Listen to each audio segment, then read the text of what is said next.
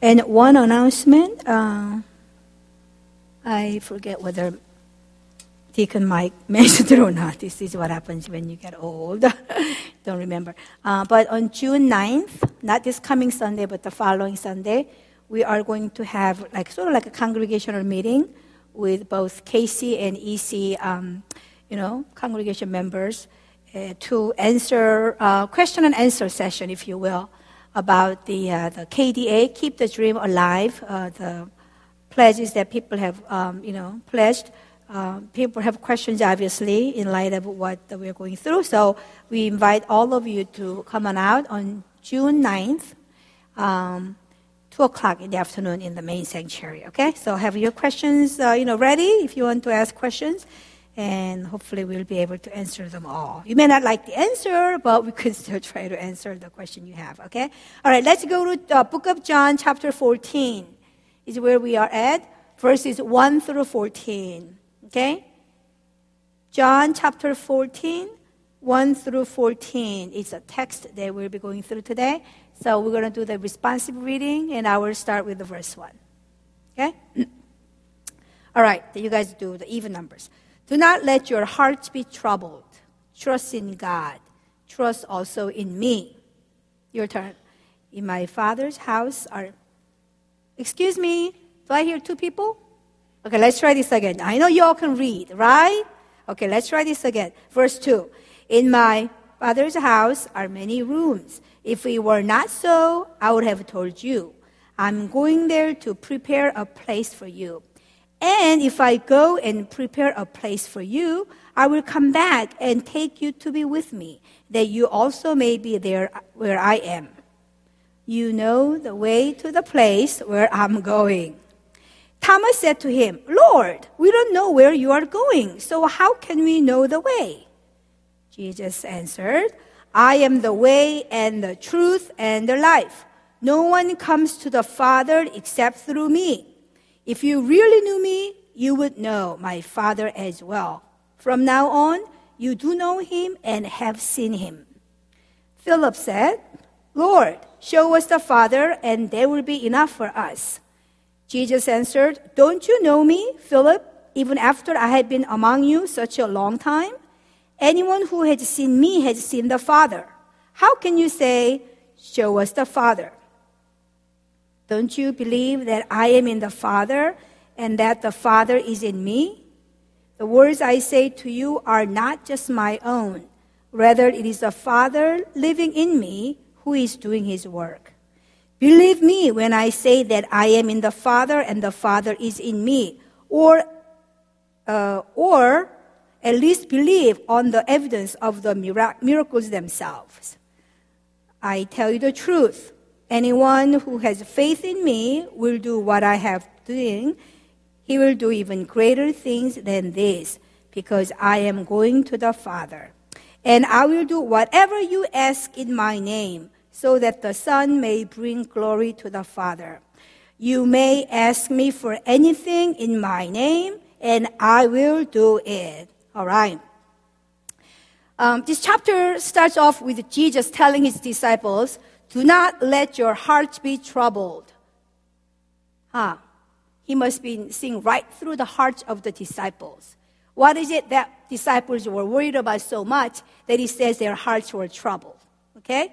We all know disciples thought that Jesus was the Messiah, and rightly so, but their definition of Messiah was different than what is turning out to be, right?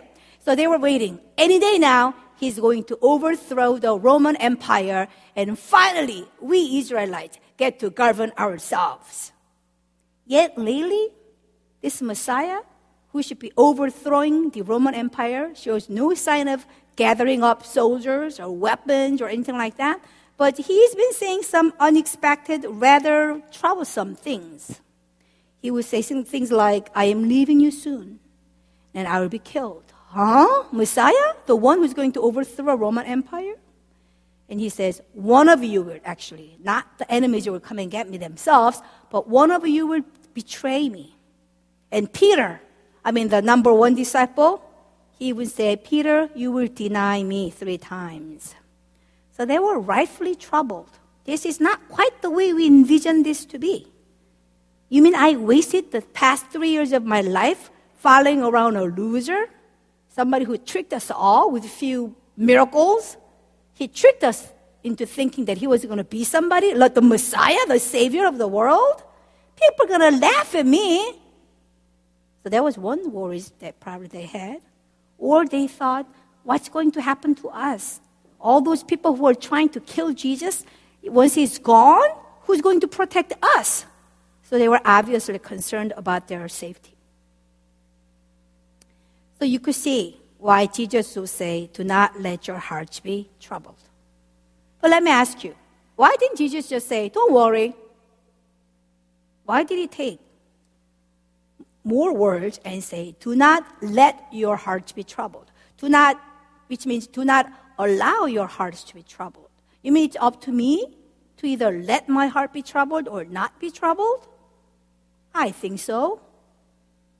You know that as we live in this world, even though we have been bought by the blood of Jesus Christ, and it is no longer I that live, but Jesus lives in me and through me, because I still do have the sinful nature in me and I still live in this world, I still, you know, see things, I hear things, I compare myself with other people. So we cannot be totally exempt from things that worry us. They just come to us.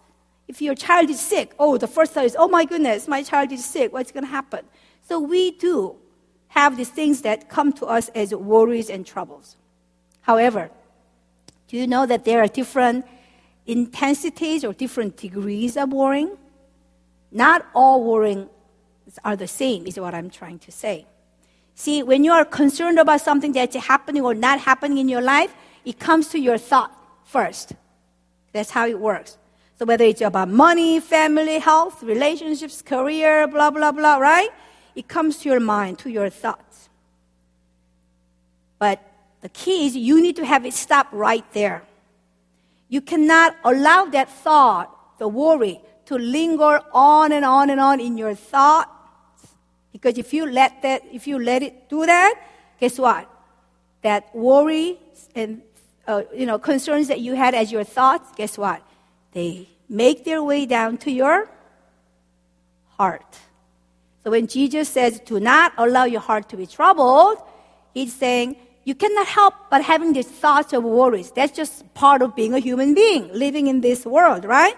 But if you do not eradicate that thought, saying, that's a lie, I belong to Jesus Christ, the life that I have, I am not responsible for my life because Jesus said you have been crucified with me on the cross, and now I live your life, you know, for you. So whatever happens to me, excuse me, but it's Jesus' worry, not mine. That's the truth of the Bible. So when these thoughts of worries come to your mind, you should be able to declare that that's a lie from the enemy and stop it right there. But oh, if you don't do that, go think about it over and over. Oh, this is a problem. That is a problem. Guess what? It gets hold of you and that thought moves down to your heart and you just you lose yourself in it. By now the satan's got you shackled because you've lingered on it too long. So we have to be able to stop it as soon as possible so that it doesn't take roots in your heart. That's what jesus is saying. Jesus says do not let your hearts be troubled. Do not go there you gotta fight it back. You gotta stop it when it just it's a thought, and do not come down to your heart so that you are totally, you know, just lost in it. So how do we stop it? How do we stop it when it's just a thought and it doesn't become your heart problem?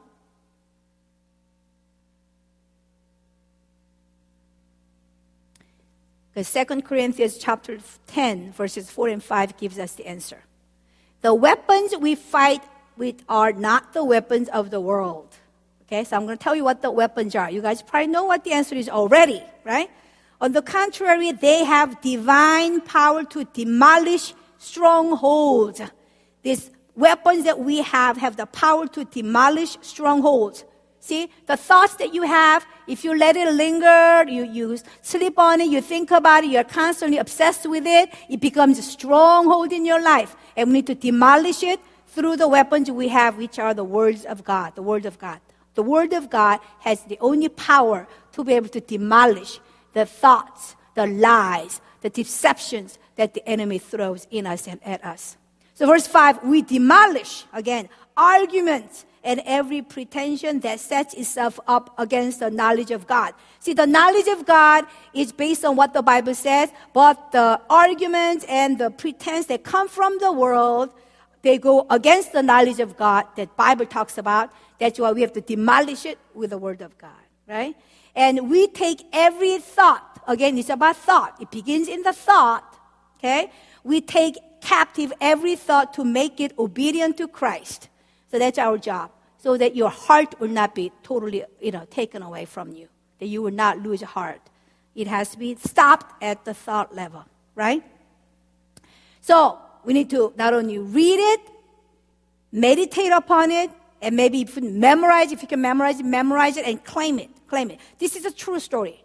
That there was, I heard this long time ago, but there was a lady who um, wrote to a pastor saying, you know, Pastor, I've been a Christian for some time, but I have this illness. But doctors really do not know what's wrong with me, but I'm always kind of sick and weak. I don't know whether it's some, some bout of depression or whatever it is. This lady was always kind of sick. So she wanted to ask the pastor, so what do I do? What do you suggest? So he said, you know what? They were going through the book of Psalm, I guess, Psalm 23. The Lord is my shepherd, I shall not want. He, you know, lies me in, I mean, takes me to green pasture and things like that, right? So the pastor said, you know, uh, if the doctors tried everything, the only medicine that I think is going to work for you, because whatever is going on, it has taken your thought and it has moved down to your heart, and you just cannot get out of it. So I'm going to prescribe the word of God, you know? So she, he said, meditate, memorize Psalm 23, first of all, and meditate on it. I don't care 10 times a day or every hour or every half an hour or every time that thought comes over you, every time you feel sick or something, do that. So this lady said, okay, I'll give it a try. So she started, she memorized it and she said it aloud. At first, very unconvincingly, the Lord is my shepherd because he said so. I shall not be in want, but I'm in want. I am sick. It started out like that, but as she said it to herself so that her mind began to hear not her own words, but the word of God, which was written by the inspiration of the Holy Spirit. Her mind that was captivated by the enemy began to listen to the inspired word of God. And of course, it cannot hold against it too long. And she began to believe in what she was saying to herself. And eventually she got out of that illness, that oppression that she was under. Why? How?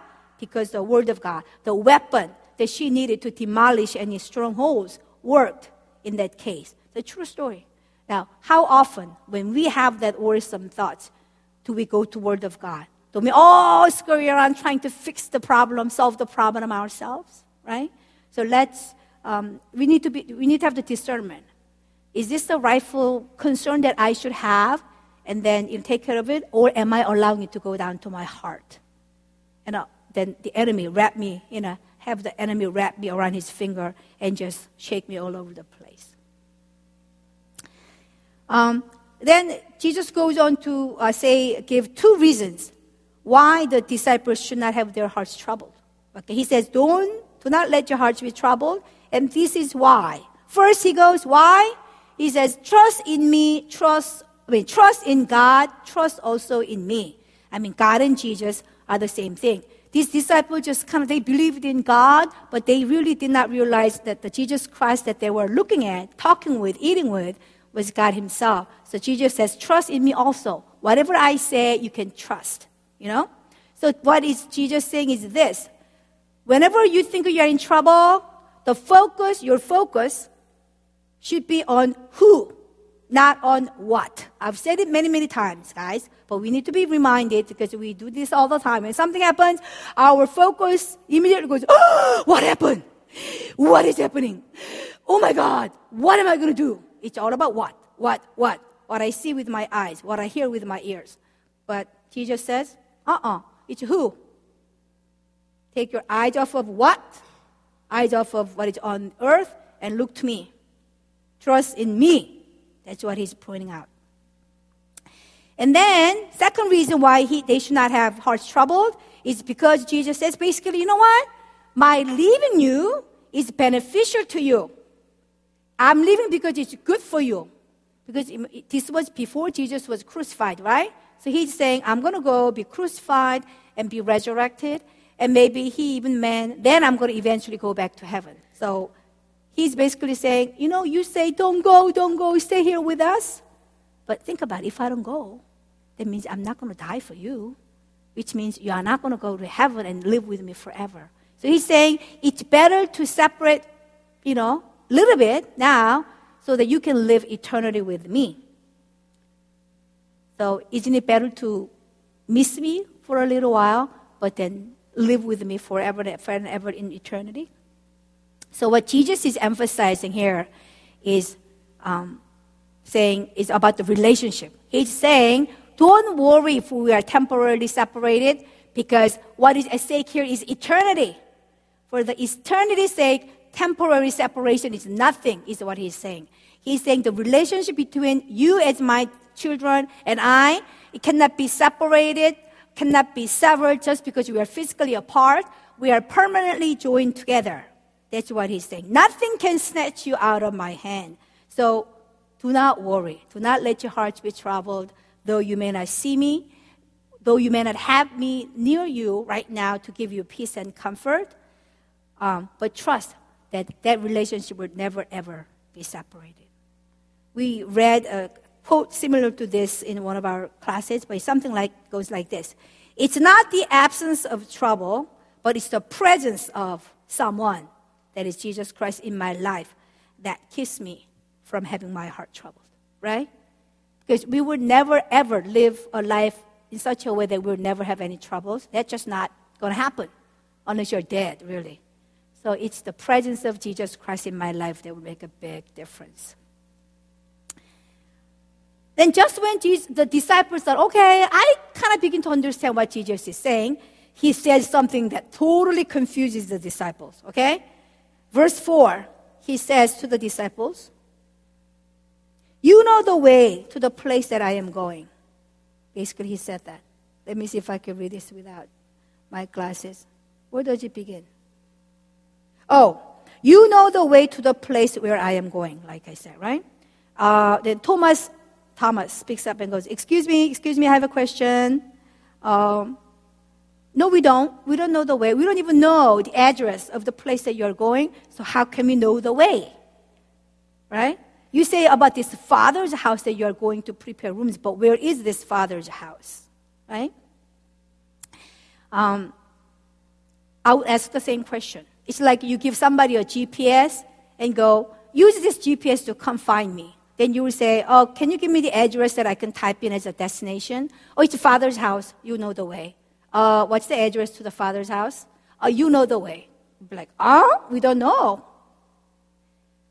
And as Thomas asks that question, Jesus answers him in this very famous, we all know, you know, John 14, 6. This very famous you know, phrase that we hear all the time. And Jesus answers um, Thomas's question by saying, I am the way and the truth and the life. No one comes to the Father except through me. See, Thomas thought that Jesus was talking about the way, like in directions, like the, the pavement, like the physical path that they'd have to walk on to get to where Jesus was. But Jesus says, I am the way. I don't just show the way and tell you, oh, there's the way, go that way. No, no, no, I don't do that. I am actually the way. I am not a way, or I'm not one of the many ways that are out there, but Jesus says, I am the way. I am the only way. And not only that, he says, I am not only just the way, but it's the way that leads to the truth, and it's the way that true, leads to the life, real life life abundant, not just existence. Just because you were born, you have to breathe and you have to eat and you go on. That's just existence. But Jesus says, I'm not, I didn't create you. I didn't bring you into the world so that you can just eat, breathe, and go to sleep and just exist. No, I came here because I want to give you life abundant. Real life is what Jesus um, was talking about. But the way to what?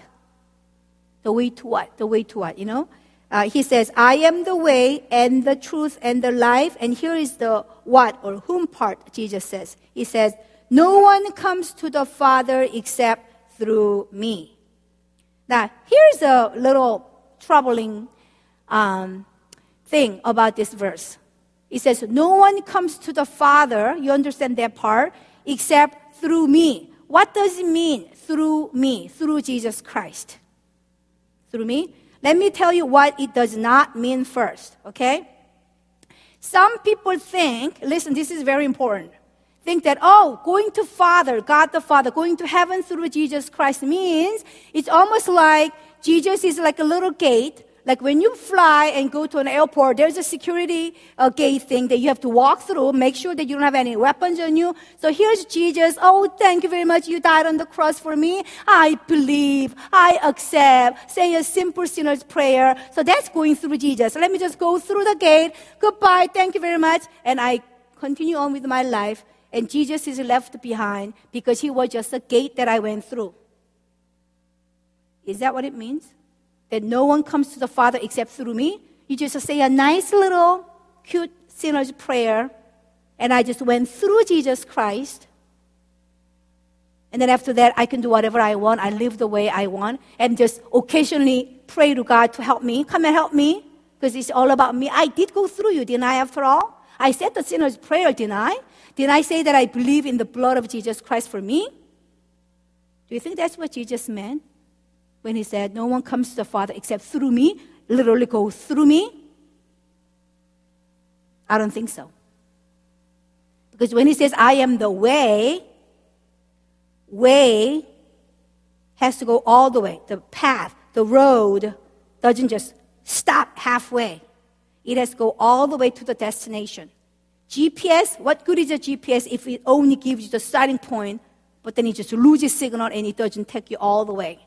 Jesus is saying, I'm not just a gate that you go through and feel good about and thinking that you're going to heaven, but I, may, I better be the way of your life.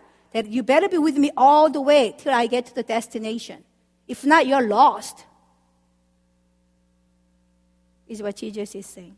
It's not good enough to start the journey with me, but you've got to finish it with me because I'm the way all the way to the Father.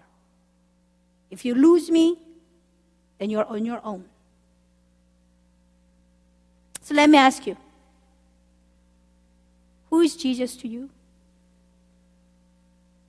Is he just a gate that you went through by saying a sinner's prayer? Because you don't want to go to hell after all. So you have to say the prayer.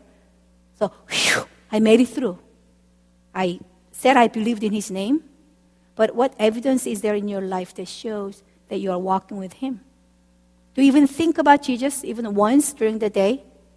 Other than maybe when you have to say the prayer, thank you for this, for Amen.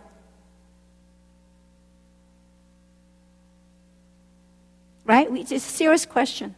It's a serious challenge. Because Jesus didn't say, I am just a gate you go through once in your life. I am the way. Way, you have to stay on that path all the way to the end. I hope he's not just your gate, that you're off doing your own thing. And surprise at the end, you may not be where you think you're going. He's got to be the way. You've got to be on that path all the way through. Right?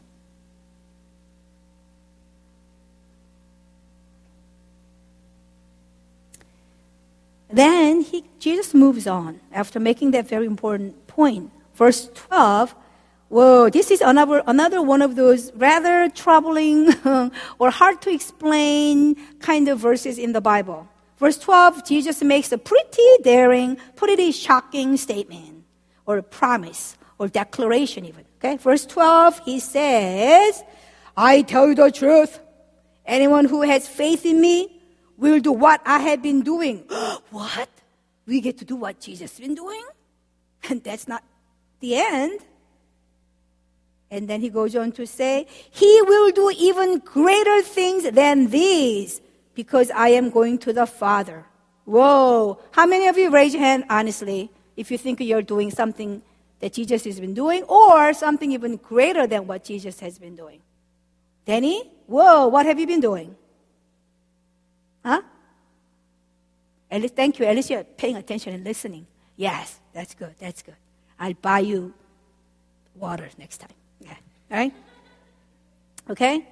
So, I don't know about you, but I'm like, okay, Lord, this is what you said, and you're not a liar, so you must meant what you said. But in my life, I don't know. When I pray for people, hardly no one ever gets healed. So what's wrong with this picture? Oh, must mean that I don't have faith in Jesus Christ. Oh, my fault. You have little faith. Cannot get anything done right. So these healings and these miracles happen, you know, in the mission field, but it doesn't happen around me. Oh, shame on me. It's my lack of faith. I mean, could be. I'm sure it has, it contributes to that, right? But, you know, um, that's what we think. I bet many of you think that way. Like, oh, I will. Some people actually use that and quotes that verse and go, oh, you can do this. We can build this building or whatever it is that they want to do and say, oh, because Jesus said that we could do greater things than he could, so we should be able to do this. Sometimes people take Bible verse and try to back up their claim to get people all wired up, you know, saying, oh, we can do it because we can do greater things than Jesus Christ. As great as Jesus' miracles were on earth, do you think Jesus came to earth really to perform miracles? To heal a few sick people when they're going to die anyway in a few years? To show off that he could walk on the water? What is the real purpose that Jesus came to do? What was the purpose he came to do? He came to do what? To save the lost. Wasn't it? Nothing else, as far as Jesus was concerned, is considered great. Yes, he performed miracles because at times people had to be convinced that he was the God, that the Messiah, right? So he used miracles. Sometimes he had compassion over these sick people, so he healed them. But that was not the main reason why Jesus came to earth. He came to save the lost. That's why Bible says when one person was bound for hell is saved and his name is written in the book of life, Bible says there is a celebration going on in heaven. That's how big a deal one person's life is. Bible doesn't talk about celebration going on in heaven when somebody uh, performs a miracle. It's us human beings. We think, whoa, you got a gold tooth? Oh my goodness, gold powder? Whoa, what happened? We get fascinated with these miracles when Jesus is thinking about, ah, ah, guys got it wrong. Yes, we could use the miracles to get the point across as needed, but the, the real deal here is whether somebody is going to heaven or not. So when Jesus says, if you have faith in me, you can do what I've been doing and you can do even greater things, guess what? That true. Jesus saying that you guys all together, I, though I'm God because I came in the body of a person, I am limited to Jerusalem, Nazareth, or Jordan River. I'm limited to one location. But you guys, if you guys go out there, and he says here, it's next week's uh, text. I'm not going to go into it too much, but you know that Jesus leaves. Who comes in his place? The Holy Spirit, right? So each and every one of us who believes in the name of Lord Jesus Christ, who doesn't just pass through him through one simple prayer, but who is actually living and walking with him daily, the Holy Spirit in us empowers and enables us. And he was saying that. That's exactly what he's saying. You guys can scatter now. Some of you go to Europe, some of you can go to the Asia, some going to the Samaria. See what's happening? Yes, we are actually going to places that Jesus could not go by himself. So we bring people to, you know, God faster and more effectively and cover a wider area. And look at Peter, the one who denied Jesus three times. Book of Acts says that he preached and 3,000 people repented and came to the Lord all on one day. I don't hear and I don't read in the Bible where Jesus uh, converted 3,000 people all at once. So it is true, isn't it? That his disciples were able to do greater things than Jesus did. Not talking about just miracles, signs, and wonders, but bringing people to Christ. And that's still happening even today, right? Around us, places like China, India. Oh my God, the short term missions team went, and these are just ordinary people like you and me. You know, these are not even pastors. They went and they started praying, and people just want to know Jesus Christ. Uh, that's what we are talking about. Greater things. That you will be able to do greater things than, than I have been able to do. Right? So, we do acknowledge there are miracles, supernatural phenomena, and, and those things are all happen, and God uses them appropriately when they are needed. Right? But miracles themselves should not be the focus. If you ever come to the church or see people who are just fascinated by the miracles, what they see, be careful. That could just be the smoke screen. That's the, because what happens is that people, when they can do something, then all of a sudden think, they think they are somebody. Then they go around begin to judge other people. Oh, well, I have this uh, special gift. Oh, I don't mean to really tell you this, but I just, they, they can do that and it becomes a stumbling block. So it doesn't matter. If you cannot perform a single miracle, yet people are being saved through you, or at least they are being introduced to the Jesus Christ, then guess what? Without doing a, one single miracle, you are doing work that Jesus has been doing. That maybe even one day, even greater than what Jesus was able to do. Remember, saving lives is the greatest work in the kingdom of God because it changes someone's eternity. It's not temporary fix, but changing somebody's eternity is the greatest work ever. And finally, at the end of chapter, another claim that Jesus makes, which really, really makes some of us uncomfortable until you really know the meaning of what Jesus is talking about, is verses 13 and 14. Jesus says, I will do whatever you ask in my name, so that the Son may bring glory to the Father. Again, he repeats himself, just in case they didn't hear him the first time. Verse 14, he says, You may ask me for anything. Oh, Jesus, did you really mean anything? What if it doesn't happen that way? Ooh, why didn't you just kind of leave some room for you not to answer some, you know, prayers? But Jesus says, You may ask me for anything in my name, and I will do it. So, uh, are you sure? If I ask you anything in your name, you will do it? So I say, Give me a million dollars. In the name of Jesus Christ, I pray. Didn't I just pray in the name of Jesus Christ? So I should get a million dollars. Okay, show me the money. Where's the million dollars? Is that what Jesus is talking about here? Some of us think that way. Some of us think that we believe. No, Korean parents do that a lot. 믿습니다. Do you know what that is? That means like, I don't just believe, but I believe. Is what they're saying. I really, really, really believe is what they're saying. I mean, it's good that we are that desperate for Jesus Christ. But just because you say you believe doesn't obligate Jesus from answering your prayer.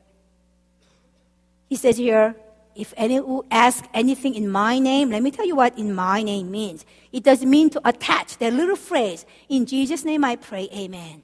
It's more, more than that. It's not just about that, right? It means, according to, you all know this already, but let me remind you.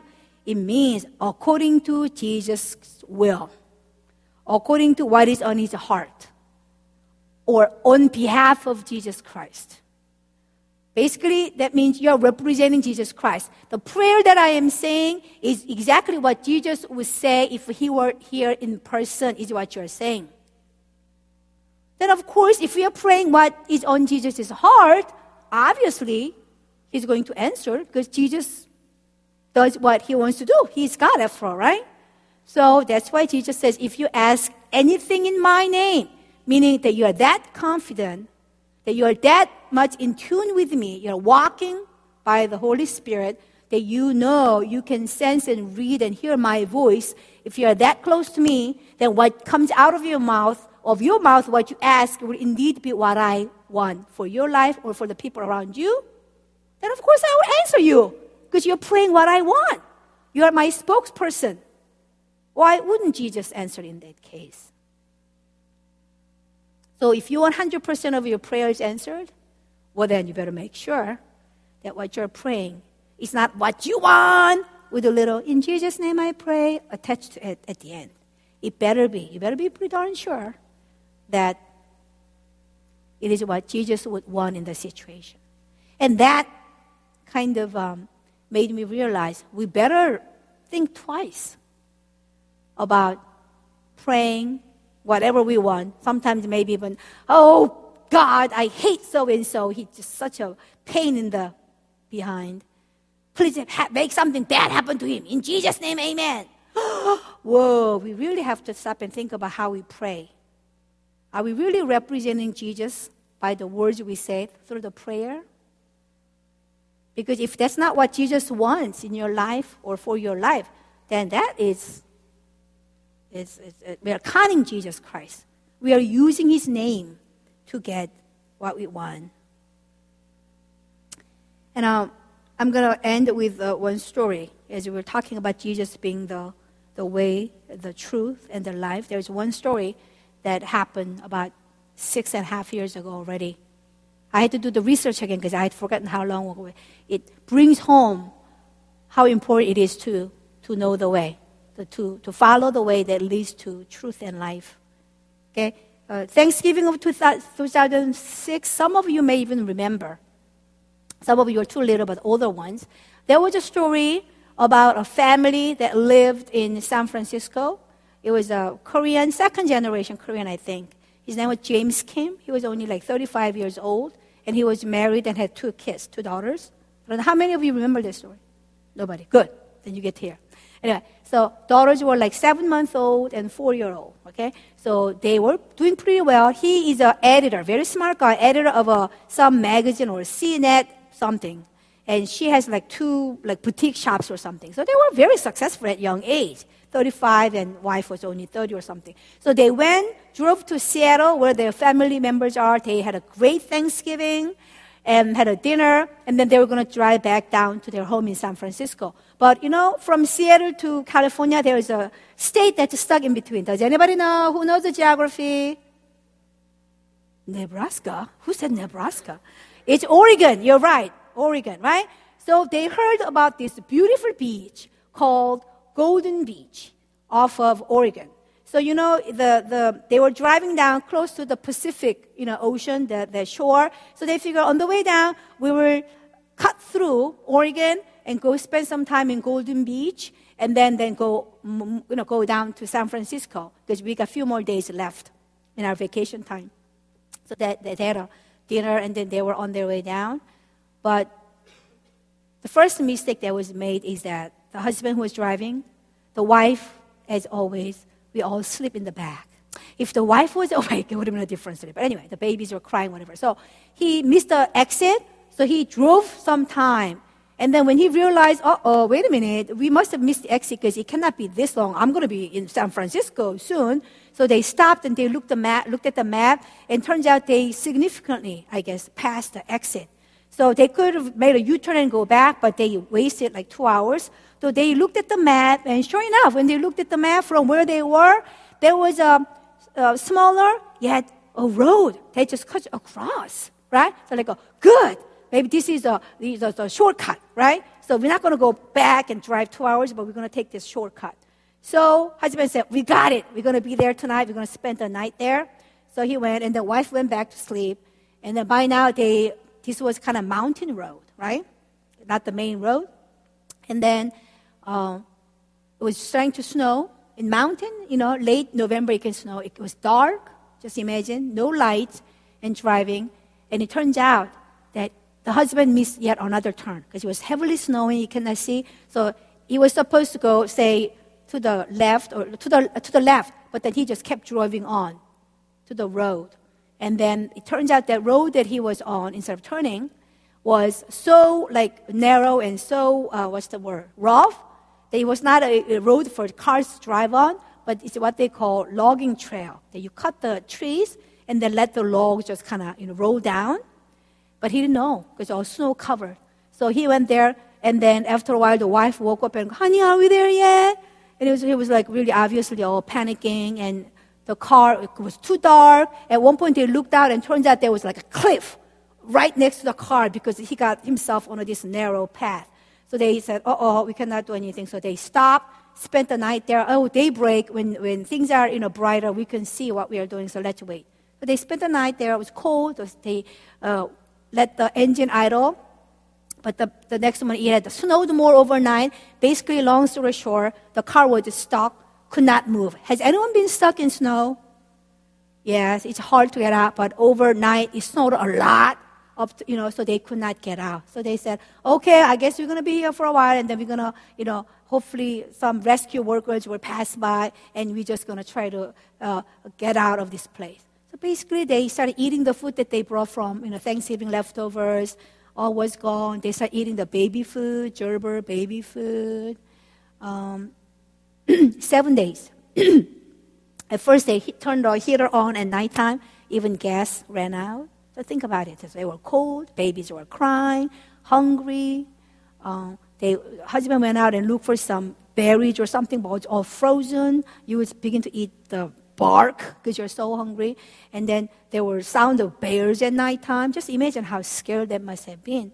Seven days, they were beginning to get frostbites. Babies were like about to die because uh, you know babies cannot not eat for a few days, right? Just desperate situation. So husband says, "I cannot stand this. I cannot watch my wife and two kids." Pastor Brian, let me ask you: If you're in this situation, would you do the same thing, being the shining knight you are, or would you let Caitlin go out and look for help? anyway, so he said, "I'm gonna go."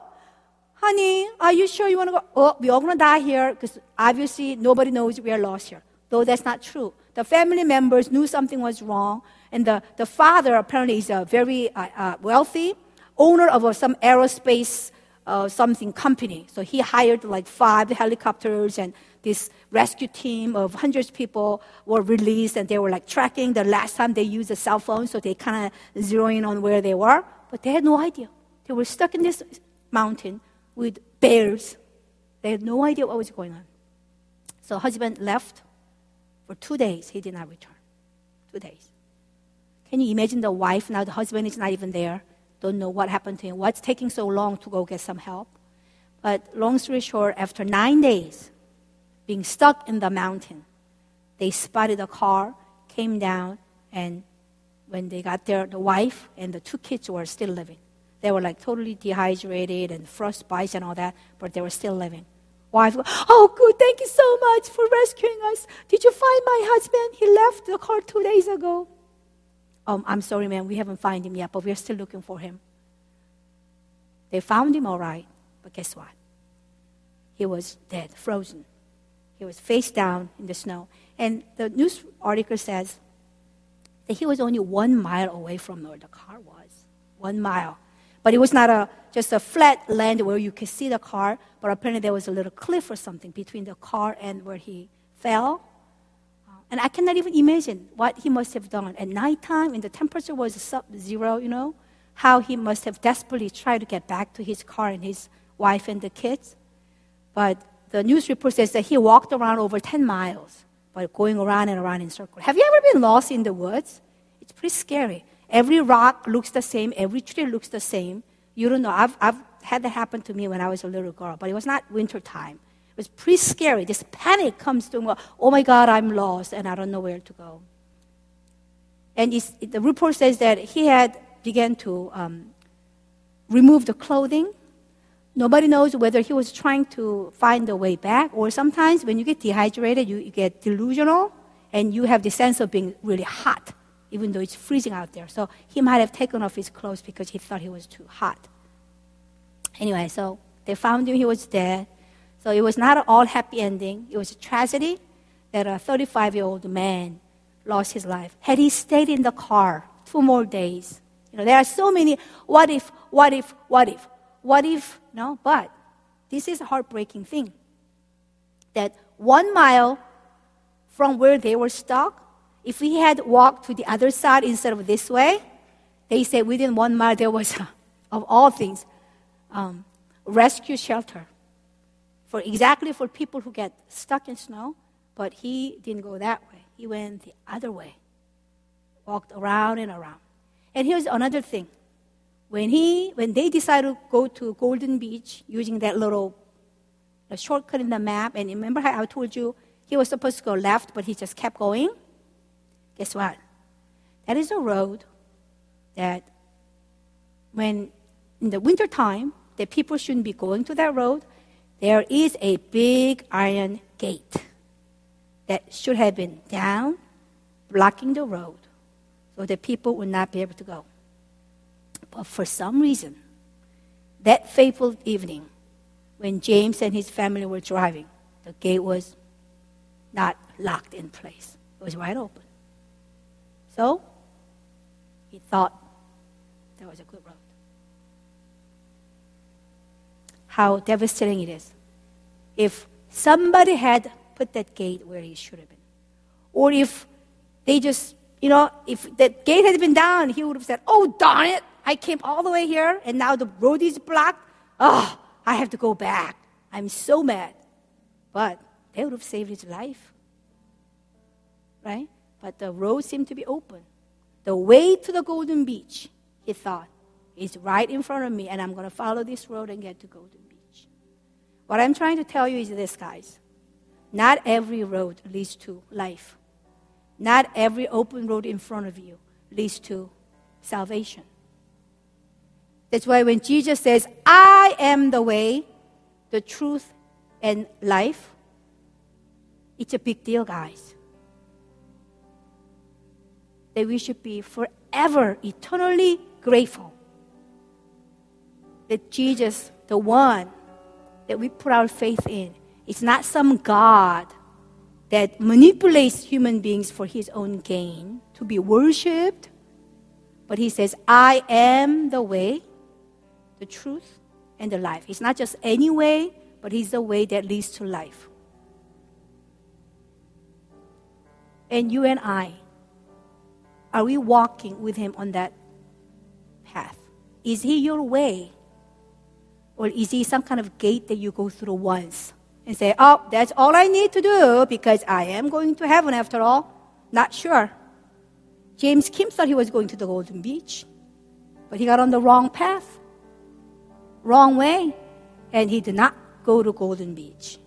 I hope he was a Christian, that at least he will be up in heaven, walking on the golden road, but I'm not even sure about that. So, guys, I'm challenging you this afternoon. Do you know Jesus Christ? Do you know that He's the way and the truth and the life of your life? And many of you, yeah, you're doing fine. You're walking on that path in front of you. You're taking that road. But you know what? How do you know that that road should be blocked?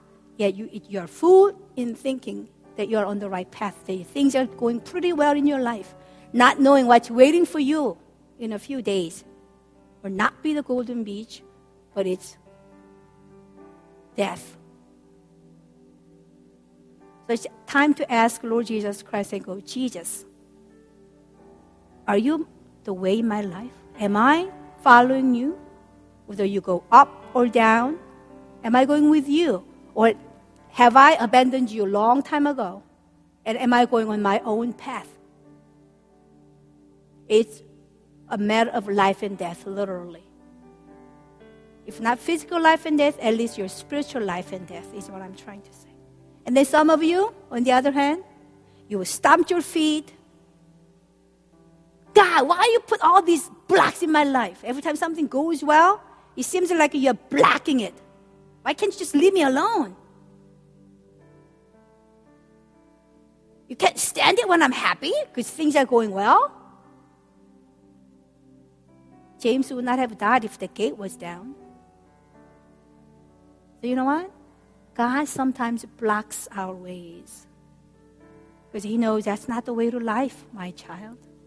I've got to stop you from going that way. Because I know what's waiting for you at the end of that road, but you don't, so trust me. Bottom line is, do you trust me?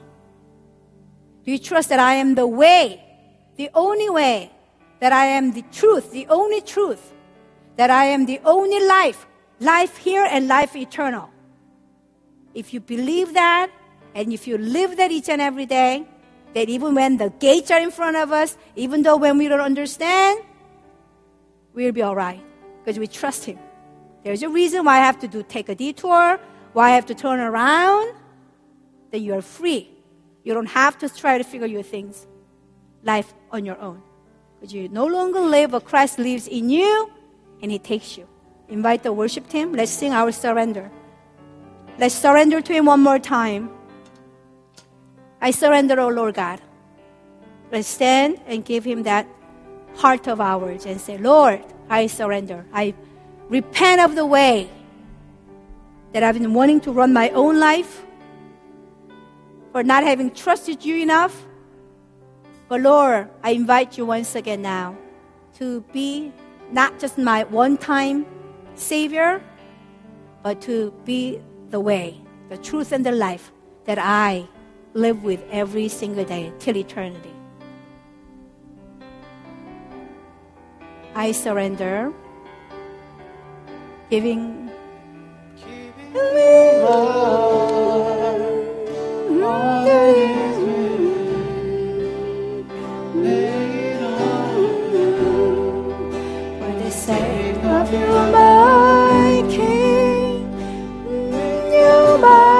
Father, we give you our dreams, even lay out rights, Lord God.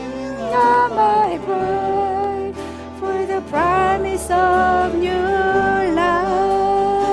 I'm giving you. Let's do it one more time. Love, surrender. Father, we surrender all to you. You. Father God, we surrender everything, oh Lord God. And I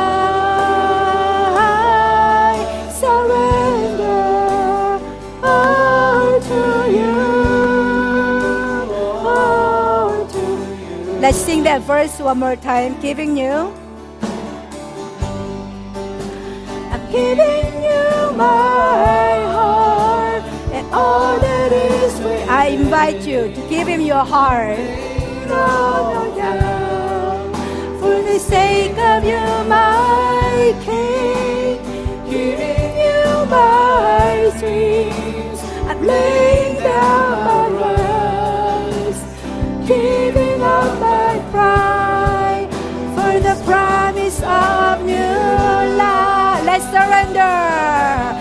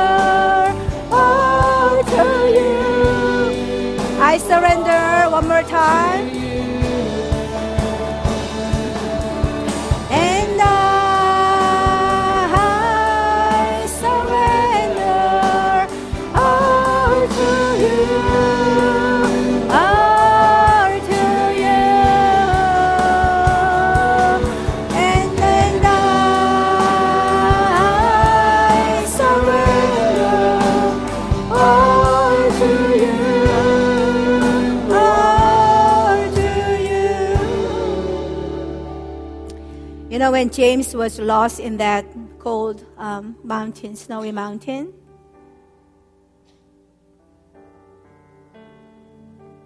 I believe that God knew what was going on. Or if his own father had seen what was happening, how heartbroken he must have been. You know, even this afternoon, I feel that Father God's heart is with a few of you. Even though you are sitting here, standing here, singing songs of praise to God, you know, you know, really know where you are going. You are lost. You are going around and around in circle. Or at least you try to do, figure it out on your own for so long, but you find yourself back at the same place. And now you don't even know how to get back to that place where you once were. You're hopelessly lost. But fear not. Because Jesus is the one who leaves 99 sheep behind to go after that one lost sheep. And Jesus' heart is for you right now, this afternoon. And Jesus goes, You know, when you acknowledge that you're lost and ask me for help, I will come and rescue and I will bring you to my heart. And now you and I can walk together, never separated.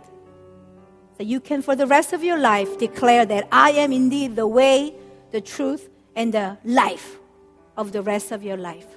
So, with all the eyes closed and heads bowed, I'm just going to simply ask. I'm not going to ask you to come out, but this is just your way of acknowledging to God, Lord, I'm lost. I may look like I know what I'm doing, but spiritually or in any other aspects of my life, I'm lost, Lord God. I'm not going to try to figure it out on, on my own anymore. And I simply ask God that you will come and rescue me. If that's you, if God is prompting in your heart, that is you, that you need to say, Lord, help me, come rescue me. I cannot do this on my own. I need you to be the way. I need you to be the truth. I need you to be the life of my life. If that's you, I just want you to simply raise your hand from where you are. And I will just pray for you.